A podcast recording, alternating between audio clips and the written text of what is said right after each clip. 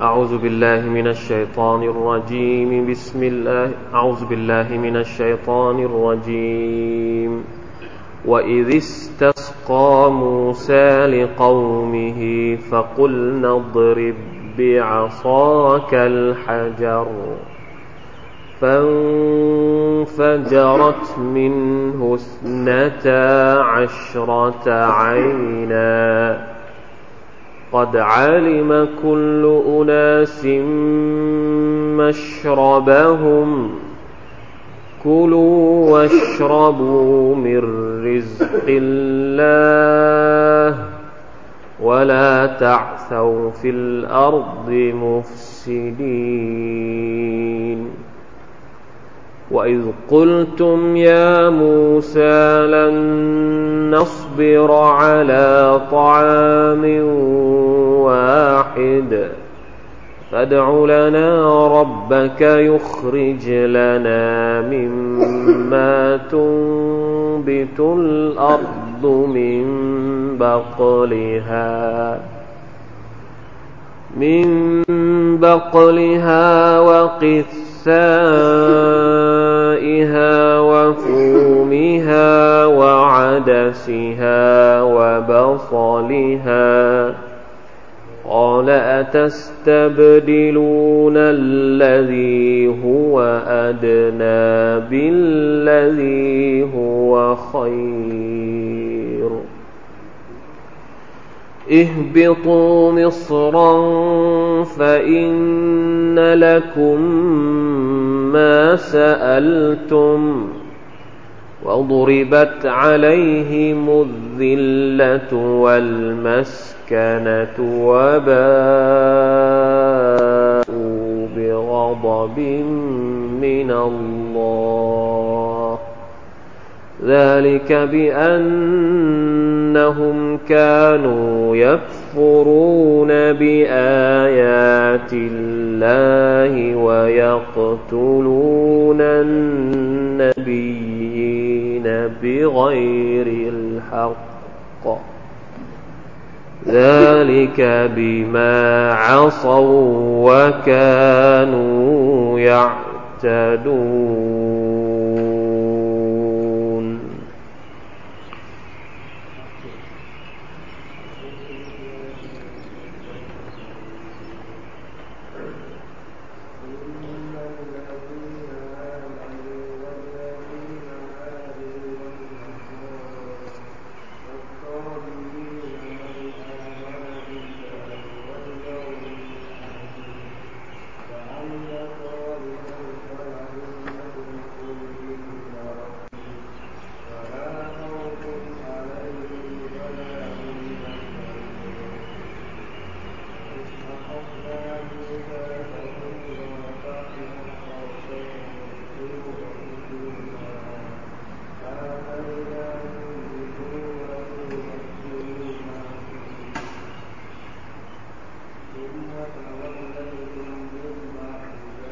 واذكروا ما فيه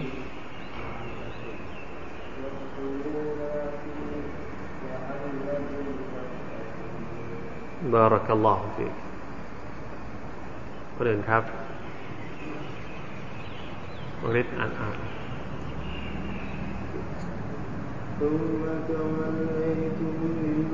بعد ذلك فلولا فضل الله عليكم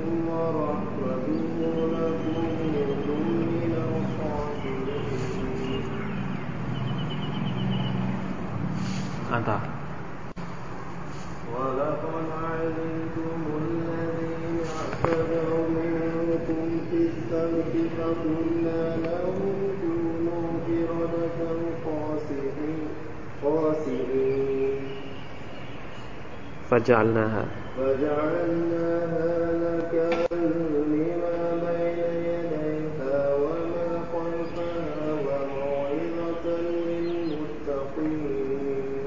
บารักัลลอฮฺฟีอีกคนหนึ่งไปทางนี้ ทางปีกซ้าย ปีกซ้ายคนหนึ่งเอาเลยครับ เอาเลยเอาใครอะอะได้ไหม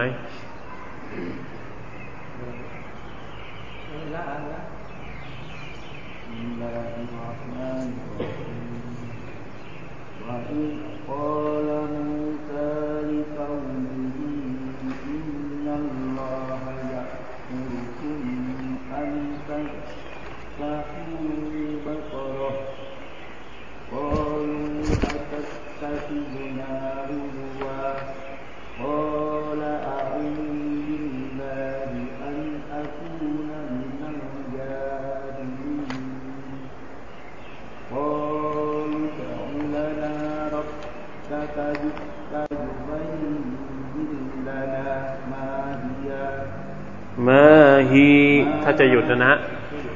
ถ้าจะหยุดก็ต้องยาวมาฮี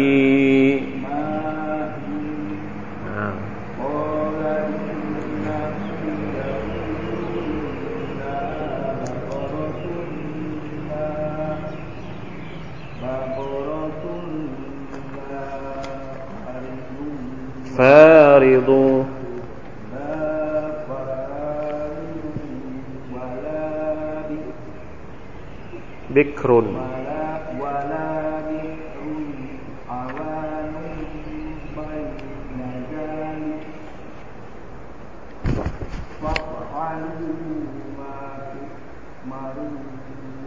بارك الله فيك ถึงอายะที่68นะครับอันที่น่าอินชาอัลลอฮ์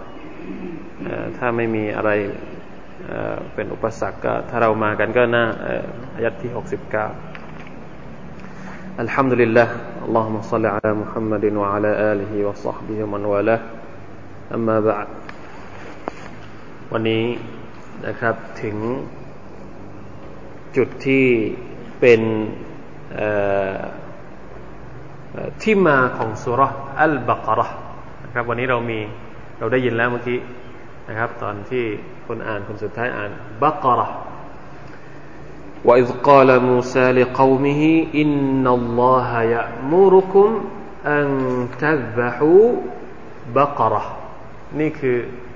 ที่มาที่ไปที่ว่าทำไมสุรอัลบากระ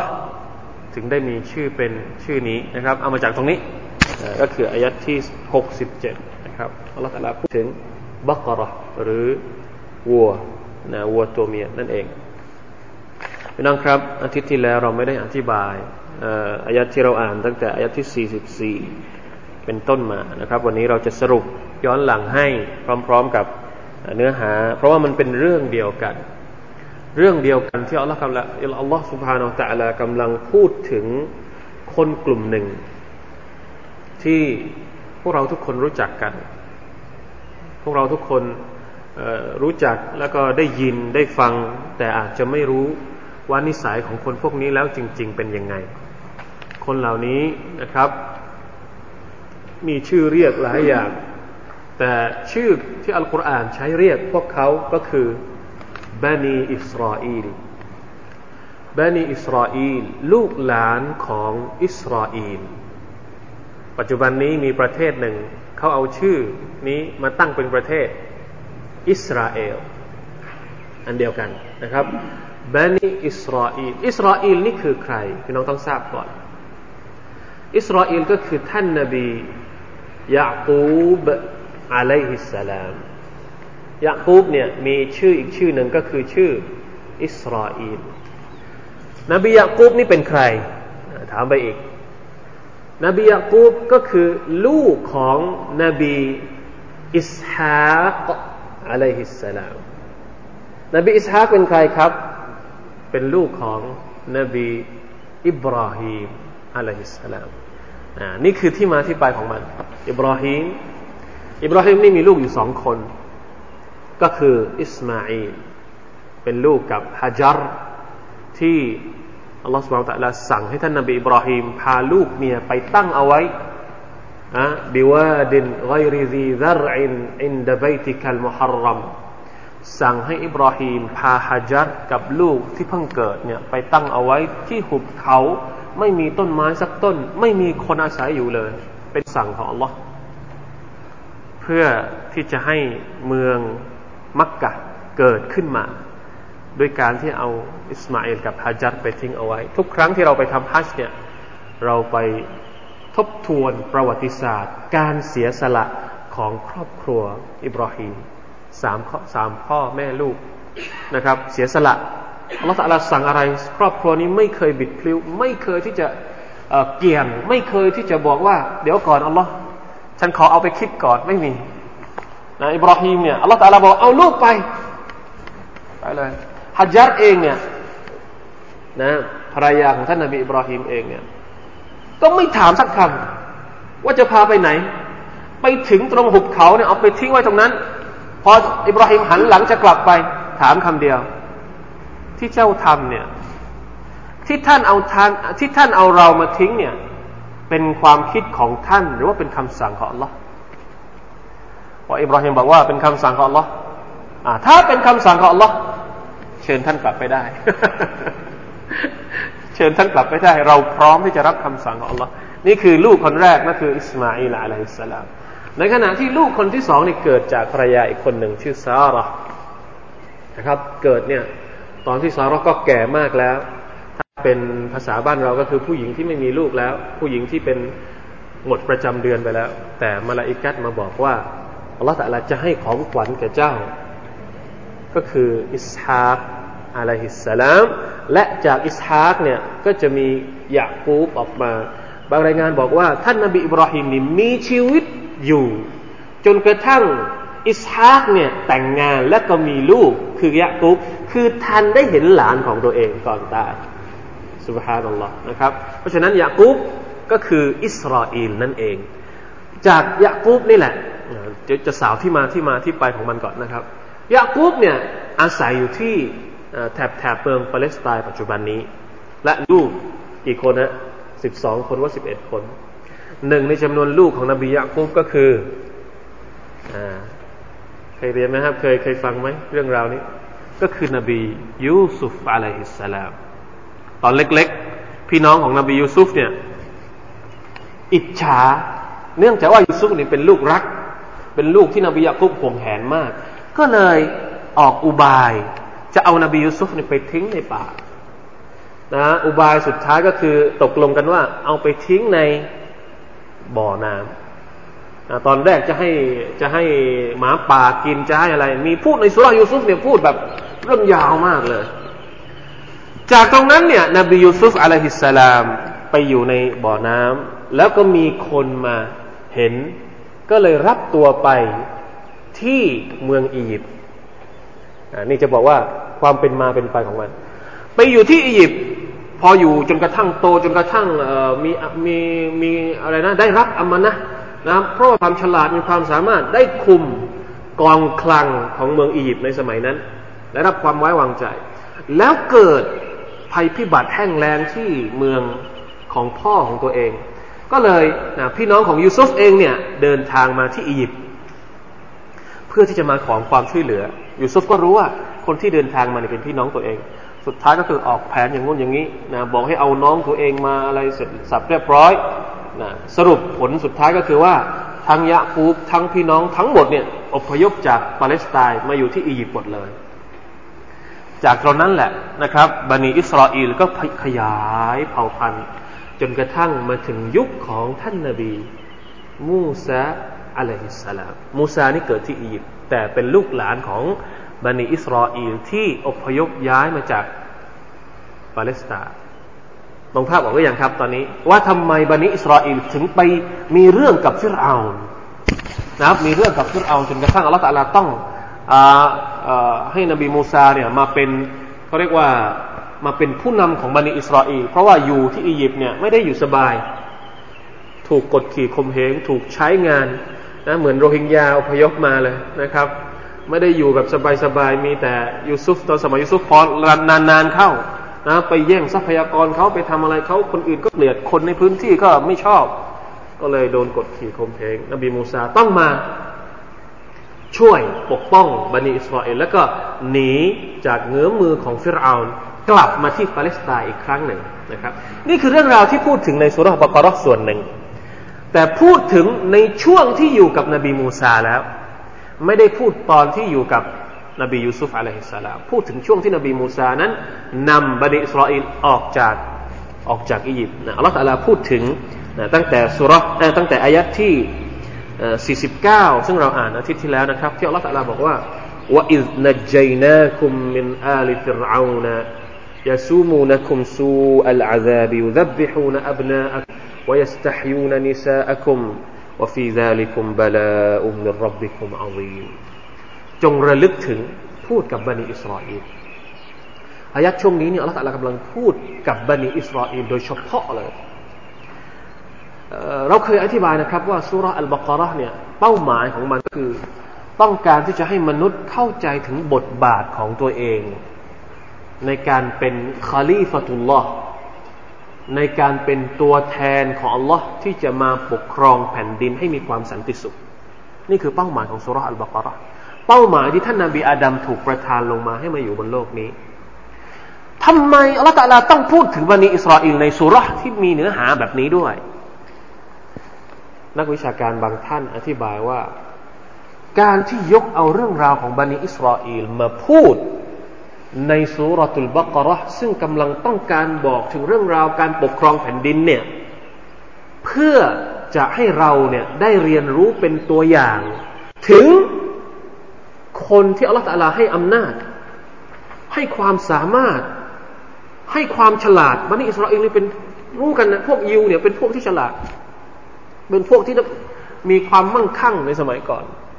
ละตะลมอบให้มอบความสามารถมอบปัจจัยทุกสิ่งทุกอย่าง ให้สามารถจะปกครองแผ่นดินได้ แต่ว่าคนเหล่านี้กลับไม่ทำตามสัญญาที่อัลลอฮฺตะลให้เอาไว้ เป็นพวกที่ล้มเหลวในการทำหน้าที่ปกครองโลก หรือ ล้มเหลวในการเป็นตัวแทนของอัลลอฮฺสุบฮาวตะลาบนแผ่นดินนี้ นี่คือนะสาเหตุที่ต้องเอาเรื่องของบันิอิสราเอลมาพูดถึง เพื่อให้เราเอามาเป็นบทเรียนว่านะครับ คนที่ล้มเหลวเนี่ยเป็นยังไงนะระวังให้ดีมนุษย์ทั้งหลาย พวกเจ้ามาอยู่บนโลกนี้มีหน้าที่นะ หน้าที่ของเจ้าก็คือเป็นตัวแทนของอัลลอฮ์ระวังว่าพวกเจ้านี่จะทำหน้าที่ไม่ถูก ระวังว่าพวกเจ้านี่จะทำหน้าที่ล้มเหลวเหมือนกับคนกลุ่มนี้ หลังจากที่อัลลอฮฺพูดถึงบันิอิสราเอลในสุรอัลบากระพอถึงอีกอีกชุดหนึ่งอีกอตอนเกือบเกือบจะถึงยูซุที่สองเนี่ยอัลลอฮฺจะพูดถึงตัวอย่างที่ประสบความสำเร็จนะครับ มีทั้งสองตัวอย่างให้เห็น ตัวอย่างที่ประสบความล้มเหลว กับตัวอย่างที่ประสบความสำเร็จนะครับ เริ่มต้นให้ให้ดูคนที่ล้มเหลวก่อน ก็คือบันิอิสราเอลบันิอิสราเอลเนี่ยเป็นพวกที่ทรยศอัลลอฮ์สุบฮานาอัลลอฮ์เป็นพวกที่ถือว่าตัวเองเนี่ยเป็นเรียกว่าชนเผ่าที่อยู่เหนือคนอื่น อันนี้เป็นอักีดะของยิว เป็นความเชื่อของพวกบันิอิสราเอลว่าในโลกนี้นะเชื้อชาติเลือดเนื้อที่บริสุทธิ์นะเป็นนะกาลติลยาฮูดู นะฮ์นูอับนาอุลลอฮิวะอัฮิบบาอุนี่คือคำกล่าวอ้างของคนพวกนี้ พวกนี้มันบอกว่าเรานี่เป็นลูกของอัลลอฮ์สุบฮานัลลอฮ์เรานี่เป็นลูกของอัลลอฮ์วะอัฮิบบาอุและเป็นคนที่อัลลอฮ์รัก พวกนี้มันชอบอ้างอย่างนี้ เราเป็นคนของพระเจ้า นะ เราเป็นพวกที่พระเจ้าเลือกสรรมามานอิสราเอลนะครับ แต่พฤติกรรมนี่กลับกันเลย จากความเชื่อตรงนี้แหละ ที่ดูถูกคนอื่นทำลายคนอื่นฆ่าคนอื่นทำสงครามกับคนอื่นสุบฮานัลลอฮ์นะครับ ตัวอย่างที่เราเห็นที่ปาเลสไตน์นี่เป็นตัวอย่างที่ชัดเจนมากว่าความคิดของคนพวกนี้นี่อันตรายแค่ไหนนะครับ เพราะฉะนั้นเรามาดูกันว่า นิสัยของยิวของบันิอิสราเอลที่อัลลอฮฺกำลังแฉให้เราเห็นในสูเราะฮฺอัลบะเกาะเราะฮฺนี่เป็นยังไงأتأمرون الناس بالبر وتنسون أنفسكم อายัดนะที่ 44 อธิบายไปแล้วนิดหนึ่งรู้สึกนะฮะว่า ที่บอกว่าพวกเจ้าสั่งให้คนอื่นทำดี ในขณะที่พวกเจ้าลืมตัวเองกระนั้นหรือนะมาถึงอายัดที่ 49 เนี่ยอัลลอฮฺพูดถึงเนืมัดอย่างหนึ่งที่อัลลอฮฺให้กับบันิอิสราเอลนั่นก็คือทำให้คนเหล่านี้ปลอดภัยจากฟิรเอาว่าอิสนัจยนาคุมมินอาลีฟิรเอาจงระลึกถึงเมื่อตอนที่ทำเมื่อตอนที่เราเนี่ยให้เจ้าได้ปลอดภัยจาก การทรมานของฟิรเอา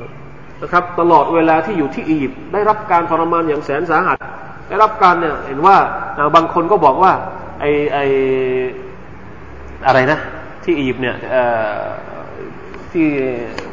อาปิรามิดเนี่ยบางคนก็บอกว่าเป็นเป็นการที่ว่าฟิรเอานี่ใช้งานพวกบันิอิสราเอลนี่แหละ ให้ไปทำใช้งานแบบทรหดนะใช้งานแบบโหดเทียบ ท่านนบีมูซาก็เลยนะครับ ได้รับคำสั่งแต่งตั้ง จากอัลลอฮ์สุบฮานตะลาให้มาช่วยบริสัยให้พ้นออกจากอียิปต์นะครับวัตะลาทำอย่างไรนะครับ ให้นบีมูซาเนี่ยนำเอาประชาชนชาวบันิอิสราเอลนี้ออกจากอียิปต์หมด ก็เลยออกจากอียิปต์แล้วมุ่งไปยังปาเลสไตน์แล้วไปเจอกับทะเลแดง ไปเจอกับทะเลแดงเนี่ย จะข้ามทะเลไปได้ยังไง ข้างหลังมีฟิรเอาข้างหน้ามีทะเล ก็คือที่มาของอายะที่ห้าสิบว่าอิฟรักนาบิคุมุลบฮระ فأنجيناكم وأغرقنا آل فرعون وأنتم تنظرون จงระลึกถึงตอนที่พวกเจ้าเนี่ยกำลังประสบกับความ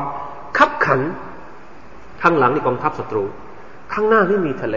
อัลลอฮฺตาลาก็เลยบอกให้นบีมูซานี่เอาไม้เท้า นะตีทะเลแดงก็ออกแยกออกมานะเป็นนะเป็นช่องให้สามารถเดินเดินไปในทะเลได้นะพอข้ามไปเสร็จปุ๊บฟิรเอาก็ตามมา ตามมาถึงกลางทะเลล้วตะลาก็ให้น้ำทะเลเนี่ยมานะกลับมาเหมือนเดิม กลบนะฝังพวกฟิรเอาให้ตายไปจมในทะเลหมดเลยฟิรเอาก็ตายในทะเล แต่ว่าร่างของฟิรเอาเนี่ยนะไม่ ไม่คือเกยตื้นแล้วก็เอาเอาไปถูกตอนนี้ก็ยังมี อันนี้เป็นเป็นคำท้าทายของอัลกุรอานอัลกุรอานบอกว่าอะไรนะนุนจีกะบิบาดานิกะลิตะคูนลิมันขัลฟะกะอายะอัลลอฮฺจะให้ร่างของฟิรเอาเนี่ยอยู่จนถึงทุกวันนี้ เพื่อให้คนรุ่นหลังได้ใช้เป็นอุทาหรณ์แล้วมันก็มีอยู่นะมันก็มีอยู่จริง นักวิชาการฝรั่งบางคนเนี่ยถึงกับยอมรับว่า นะไปทำวิจัยร่างของฟิรเอานะไปวิจัยไปพิสูจน์ทางวิทยาศาสตร์ แล้วผลออกมาเนี่ยก็ประกาศชัดเจนว่านะยุคอะไรนะร่างเนี่ยมีเกล็ดเกลือมีคือเสียชีวิต ไม่เสียชีวิตในทะเลเสียชีวิตแบบคนจมน้ำนะร่างศพของฟิรเอาคนนี้เนี่ยนะการเสียชีวิตของศพเนี่ยคือพิสูจน์เขาเรียกว่าอะไรนะนิติเวชถ้าถ้าบ้านเราใช่ไหมพิสูจน์ว่าศพนี้ตายยังไง พิสูจน์ไปพิสูจน์มาสรุปออกมาว่า ชัดๆเลยว่า ศพของร่างเนี้ยตายในทะเล ตายเพราะจมน้ำเพราะสภาพศพเป็นอย่างนั้นเป็นอย่างนี้ ผมจำชื่อไม่ได้ว่าชื่ออะไร แต่เขาบอกว่าสุดท้ายนักวิชาการฝรั่งคนนี้ ยอมรับอิสลาม เนื่องจากว่าพิสูจน์ไปพิสูจน์มามันไปตรงกับคำพูด กับพระดำรัสของลอสุบไบร์ตาลาที่พูดถึงฟิรเอาจริงๆที่อัลลอฮฺตาลาบอกว่าจะให้ร่างของฟิรเอาเนี่ยอยู่ให้เห็น ให้คนรุ่นหลังได้ใช้เป็นอุทาหรณ์เพราะฉะนั้นลองนึกสภาพดูนะครับว่า จากเดิมคนกลุ่มหนึ่ง อยู่ในสภาพที่ถูกทรมานทรกรรมแล้วอัลลอฮฺก็ให้ปลอดภัย ให้ปลอดภัยจากศัตรูด้วย แล้วพอข้ามฝั่งมาเนี่ยนะพอข้ามฝั่งมาพวกนี้เนี่ยก็เริ่มรู้สึกปลอดภัยแล้วเริ่มรู้สึกว่าตัวเองเนี่ยเริ่มที่จะลืม ลืมตัวสุภานัลลอฮ์คนเรานี่มักจะลืมตัวเวลาสบาย ตอนที่ไม่สบายเนี่ย มักจะนึกถึงอัลลอฮ์นะตอนที่ยากจนตอนที่ค้นแค้น ตอนที่ติดหนี้คนอื่นเนี่ยมาสู่เราทุกวันแล้วมาขอดูอาจากอัลลอฮ์ทุกวัน แต่พอสบายปุ๊บเริ่มละ เริ่มจะกลาง เริ่มจะมี นะนิสัยเดิมๆสันดานเดิมๆนี่เริ่มจะออกมาแล้วบันิอิสราเอลก็เช่นเดียวกันนะพอปลอดภัยเสร็จสับเรียบร้อยเนี่ยไปอยู่กับมูซามูซากับฮารูนนำมาเนี่ยเริ่มมีข้อต่อรอง เริ่มมีข้อต่อรองนะพอข้ามฝั่งมาปุ๊บเนี่ยไปเจอกับคนคนกลุ่มหนึ่งกำลังกราบไหว้รูปปั้นอยู่ ก็ไปขอกับนบีมูซานี่ไม่ได้พูดในสุราบะกรแต่พูดถึงในสุราอีกสุราหนึ่งสุราอัลอารา นะไปเจอกับคนกลุ่มหนึ่งกำลังกราบไหว้รูปปั้น ก็เลยขอจากมูซาว่าทำไมท่านไม่ทำรูปปั้นให้เราสักรูปหนึ่ง เราจะได้กราบไหว้เหมือนคนพวกนี้ มาแล้วเริ่มมาแล้วแปลกๆนะ แล้วนบีมูซาเขาบอกว่า สุภานัลลอฮ์พวกเจ้านี่นะเป็นยังไงกันนะเพิ่งข้ามทะเลมาได้ไม่กี่วันไม่กี่ยุคไม่กี่สมัยที่ เริ่มมีนะเรื่องแปลกๆเพราะว่าคุ้นกับระบบชีวิตตอนที่อยู่อียิปต์นะตอนที่อยู่อียิปต์ยังมีรูปปั้นเยอะ รูปปั้นเห็นไหมครับ รูปวาดของของคนอียิปต์จะมีรูปปั้นใส่อะไรนะ หัวงูมั่ง รูปนกมั่ง รูปแมวมั่งบันิอิสราเอลถึงแม้ว่า แต่เดิมไม่เข้ารบรูปปั้น เพราะรับศาสนามาจากนบีอิบราฮิมปู่ย่าตายายมา แต่พอไปอยู่ที่อียิปต์เนี่ย มันคุ้นน่ะมันชิน เหมือนเราก็เหมือนกันนะเราเนี่เป็นมุสลิม เราเป็นมุสลิม จริง ๆ แล้วเรื่องพวกนี้เนี่ยไม่ใช่เรื่องของเรานะ เรื่องไปขอจากหมอผีเรื่องไปขอจากโต๊ะนู่นโต๊ะนี่ แต่เนื่องจากว่าเราอยู่ท่ามกลางสังคมแบบนี้ เราก็เลยคุ้นชินนะเวลาเวลาที่ลูกเจ็บหน่อยปวดหัวหน่อย ตัวร้อนหน่อยเฮ้ยต้องไปขอจากคนนั้นไปขอจากซึ่งจริง ๆ แล้วในอิสลามเนี่ยบางทีอาจจะค้านกับอิสลามด้วยซ้ำแต่เพราะวัฒนธรรมมันพาไปนะก็เลยชินบันอิสราเอลก็เหมือนกัน ชินกับการที่ เคยเห็นพวกนะพวกอียิปต์มันกราบไหว้รูปปั้น พอข้ามฝั่งมาก็เลยขอรูปปั้นจากนบีมูซาอะลัยฮิสสลามนี่คือเรื่องที่หนึ่งเรื่องต่อมาพอท่านนบีมูซาอะลัยฮิสสลามไปรับวะฮยูมาจากอัลลอฮ์นะไปรับวะฮยูมาจากอัลลอฮ์พวกนี้ตอนแรกนะขอจากนบีมูซาแล้ว ไม่ได้ผลนบีมูซาให้ ก็เลยทำเอง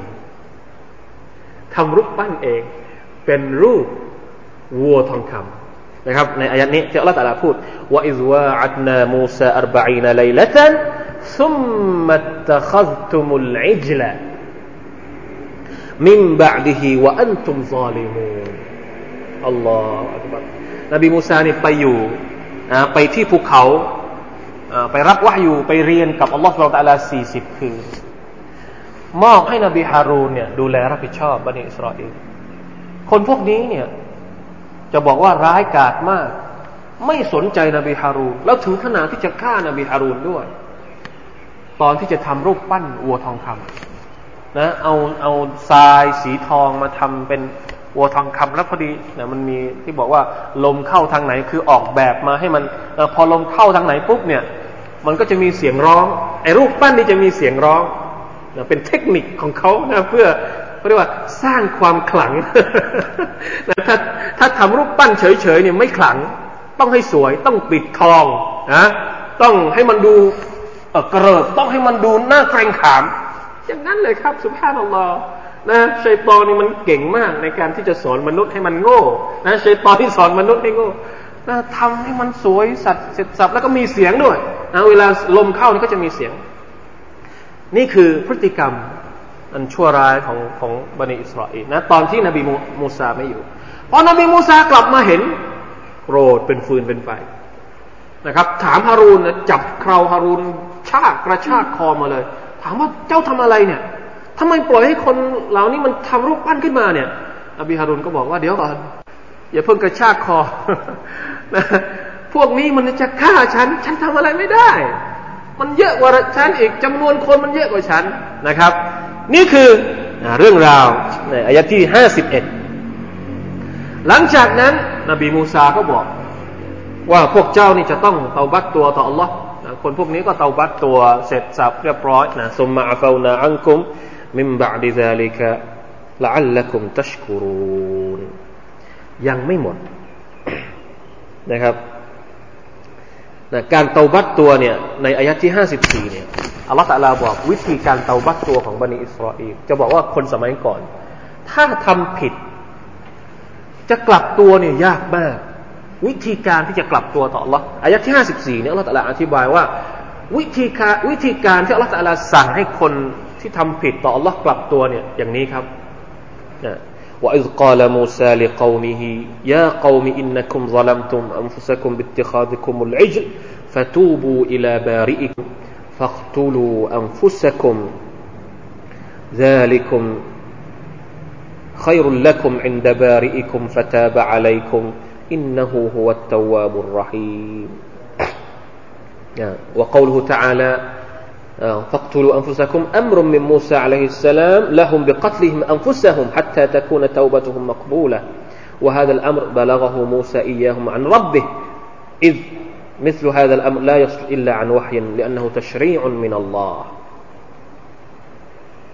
والمراد بقتلهم أنفسهم أن يقتل من لم يعبد العجل منهم عابديه นี่คือวิธีการ พี่น้องเอามาเปรียบเทียบกับยุคสมัยท่านนาบีมุฮัมมัดสุลลัลสัลลัมอุมมะของท่านนาบีมุฮัมมัดคือพวกเราทุกคน กับอุมมะของนบีมูซาดูหนักมากครับ ชริอัตหรือบทบัญญัติในสมัยก่อนเนี่ยอัลลอฮ์เนี่ยเราจะต้องนึกถึงเนืหมัดนี้ให้เยอะอัลลอฮ์ตาลาบอกว่า สั่งให้นบีมูซาเนี่ยบอกแก่คนที่นะกับบันิอิสราเอลที่กราบไหว้รูปปั้นวัวทองคำเนี่ยอุกตุลูอัมฟุสักุม จงฆ่าตัวของพวกเจ้าเอง นี่คือวิธีการเตาบัตสมัยนั้น นักตัฟซีรอธิบายว่า จงฆ่าตัวของพวกเจ้าเองหมายถึงว่า ให้คนที่ไม่ได้กราบไหว้รูปวัว ประหารคนที่กราบไหว้รูปวัว เตาบัตแล้วนะอัลลอฮฺตาลาจะรับเตาบัตนะไม่ใช่ว่าคนที่ถูกฆ่านี่เข้านรกนะ เข้าสวรรค์ เพราะเตาบัตตัวต่อ Allah แต่จากการที่จะให้เตาบัตของตัวเองนี่เป็นที่ยอมรับต่อ Allah เนี่ย จะต้องฆ่าก่อน จะต้องถูกประหารก่อนพี่น้องเห็นไหม สมัยก่อนเป็นยังไง สมัยนี้เนี่ยจะตะวัดตัวนี่มันต้องถึงขนาดนี้ไหมอันนี้คือสิ่งที่เราต้องคิด อุมมะของท่านนบีมุฮัมมัดเนี่ยไม่ถึงขนาดของอุมมะนบีมูซาทำผิดแค่กลับมาหาแค่กลับมาเข้าเฝ้าอัลลอฮ์แค่กลับมาอิสติฟารต่ออัลลอฮ์สุบฮานตะลาก็ได้รับการอภัยโทษแล้ว แต่คนสมัยก่อน สมัยนบีมูซาอย่างน้อยก็ในสมัยสมัยมูซาเนี่ยจะกลับตัวเนี่ยต้องถูกประหารชีวิตก่อน การเตาบัตถึงจะได้รับการยอมรับ เราเนี่ยแน่หมัดใหญ่หลวงขนาดไหนนะไม่ต้องตัดมือตัวเอง ไม่ต้องตัดหูตัวเองนะไม่ต้องฆ่าชีวิตตัวเอง เพื่อที่จะเตาบัตตัวให้อัลลอฮฺตะลาตอบรับนะครับอัลลอฮฺแค่นั้นยังไม่พอ จะบอกถึงความดื้อด้าน ความดื้อรั้นของคนพวกนี้นะครับ หลังจากนั้น นะว่าอิซกุลตุมยามูซาลันนุมินลักฮัตตานารัลลอฮะจฮระอัลลอฮฺอักบารอันนี้หนักกว่าอันแรก คนพวกนี้บอกว่าอย่างไง เราจะไม่ศรัทธาต่อเจ้าอย่างเด็ดขาด โอ้มูซาจนกระทั่งว่าเราเห็นอัลลอฮ์จะจะในโลกนี้สตัฟรุลลอมีมนุษย์คนไหนบ้างที่กล้าอวดดีถึงขนาดนี้บ้าง ต้องการเห็นอัลลอฮ์ยาฮระเห็นกับตาเลย ไม่อย่างนั้นไม่เชื่อ นี่คือบันิอิสราเอลครับ นี่คือยิวที่เราต่างยกย่องที่เราต่างชื่นชอบมันนะ รู้หรือยังนะ นี่คือนะที่มาที่ไปเชื้อสายของพวกบันิอิสราเอลที่ปัจจุบันนี้คนเหล่านี้ก็ยังมีนิสัยอย่างนี้อยู่ไม่หมด นะยังนะทำตัวโอหัง ไม่ใช่เฉพาะกับมนุษย์ด้วยกัน แต่โอหังกับอัลลอฮ์โอหังกับพระผู้เป็นเจ้าของพวกเขาเองลาอิลาฮะอิลลัลลอฮ์ลาอิลาฮะอิลลัลลอฮ์นะครับในยุคที่สมัยหนึ่ง คนยุโรปเนี่ยสมัยก่อนที่จะมีวิทยาศาสตร์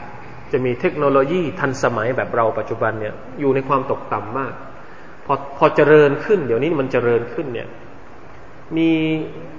นักวิชาการตะวันตกมีคนตะวันตกบางคนถึงกับพูดว่า หมดยุคสมัยของพระเจ้าแล้ว ตอนนี้เป็นยุคสมัยของเทคโนโลยี นี่คือนี่คือความความโอหังของพวกนี้นะครับอ๋อยุคนี้ไม่ใช่ยุคของพระเจ้า พระเจ้าไม่รู้อยู่ไหน ยุคนี้เป็นยุคของอินเทอร์เน็ต เป็นยุคของคอมพิวเตอร์ เป็นยุคของการ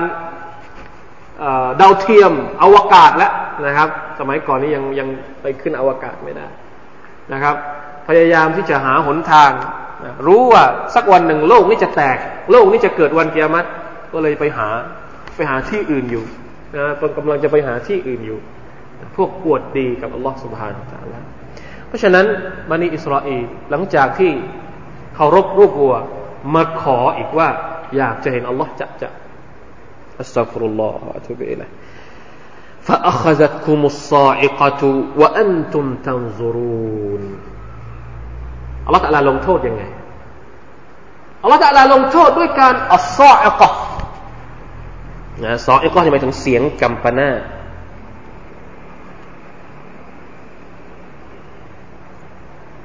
เหมือนเสียงเหมือน เอ่อเขาเรียกว่าอะไรอะไรนะ สายสายฟ้านะครับอัซออิกะเปี้ยงลงมานะครับในสุราอีกสุราหนึ่งสุราอัลอารัฟเนี่ยพูดถึงจำนวนคนที่ขอเนี่ยก็คือเจ็ดสิบคน นบีมูซาเนี่ยเลือกคนเจ็ดสิบคน ไปเข้าเฝ้าอัลลอฮ์สุบฮานาตะลาที่ภูเขาที่ภูเขาแห่งหนึ่ง แล้วก็คนพวกนี้เนี่ยเจ็ดสิบคนนี่แหละ ที่บอกกับมูซาว่าขอให้เราได้ยิน เสียงของอัลลอฮ์ได้ไหม ขอให้เราได้เห็นอัลลอฮ์ได้ไหม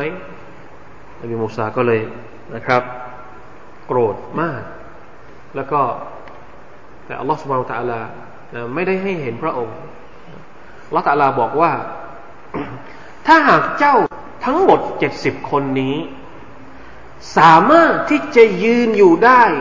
จนกระทั่งอัลลอฮ์ตะลาจะทำให้ภูเขาภูเขาเนี่ยพังทลายลงไป ลงมาแล้วก็ทำให้ภูเขานี่พังทลายลงมา ถ้าหากเจ้าทั้งเจ็ดสิบคนนี่ยังมีชีวิตอยู่ได้ หลังจากที่ภูเขานี่พังลงมาแล้วเนี่ย เราก็จะให้เจ้าเห็น เราจะเราก็จะให้เจ้าเห็นตัวของเรานะเราก็จะให้พระองค์อัลลอฮฺสุลต่านแล้วก็จะให้เห็นพระองค์ วางเงื่อนไขเอาไว้อย่างนั้น